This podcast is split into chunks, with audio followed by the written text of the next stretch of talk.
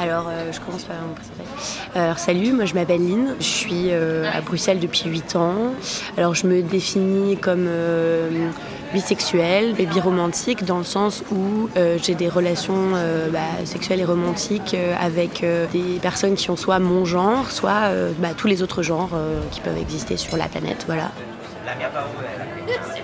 Donc moi je suis une femme euh, blanche cisgenre, donc je m'habille de manière assez féminine et j'ai un, je pense que j'ai eu un passing assez straight euh, pendant longtemps vu que ma bisexualité elle est arrivée euh, vers mes, 22 ans, 20, entre mes 20 et 22 ans je pense.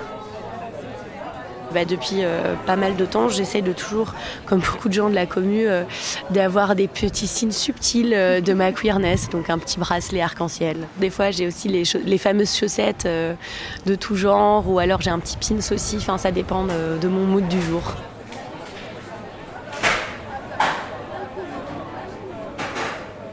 Alors ici maintenant, on est au, au soleil.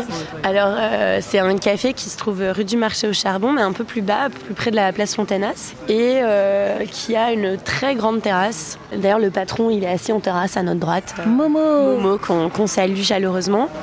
Euh, c'est un bar qui est en tout en bois. Je pense que c'est une ancienne mercerie. Euh. Enfin, il y a, encore des vieux signes. C'est ce qu'on appelle les bruin bars à Bruxelles, donc des bars bruns avec plein de bois et avant surtout les murs tout bruns à cause de la fumée des clopes qui étaient fumées à l'intérieur. on en trouve pas mal à Bruxelles des bars comme ça, des bruin bars en bruxellaire.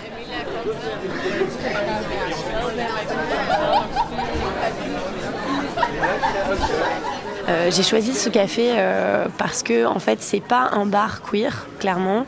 Euh, le patron ne revendique pas du tout ça. Il n'y a pas de drapeau ou quoi que ce soit, mais c'est un bar où tellement d'entre nous qui sont pas des hommes cisgenres, gays et blancs se retrouvent parce qu'en fait c'est juste la famille en fait.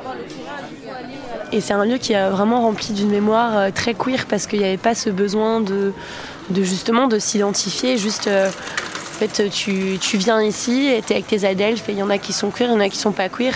Et comme dit euh, ici moi je me sens plus à l'aise dans un bar qui se revendique pas LGBTQI+, que dans euh, certains bars un peu plus loin dans la rue, dans le, coin de la rue des gays comme on l'appelle, qui des bars qui pour un peu la traîne se revendiquent LGBTQI+, alors que c'est principalement la lettre G qui est la plus représentée et où, par exemple, nous, on se sent pas du tout à l'aise, tu. Et ici, c'est vraiment, euh, c'est plus familial. Enfin, tu vas avoir euh, des, musiciens et des musiciennes qui viennent du conservatoire au-dessus, des gens qui sont à l'Académie des Beaux-Arts qui est derrière, des familles avec leurs enfants. Euh, tu vas avoir des touristes, des groupes, des, gens qui bossent dans le quartier aussi, qui viennent manger leur sandwich en terrasse et prendre leur limonade. Enfin voilà, c'est un, et, ça fait, le fait que ça fasse le coin aussi, c'est fait que c'est un lieu de passage.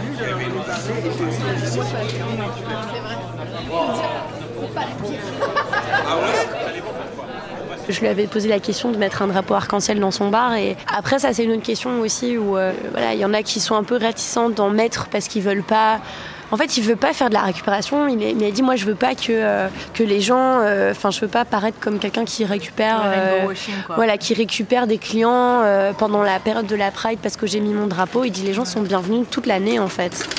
Donc voilà, très très sympa comme, comme approche aussi par rapport à ça.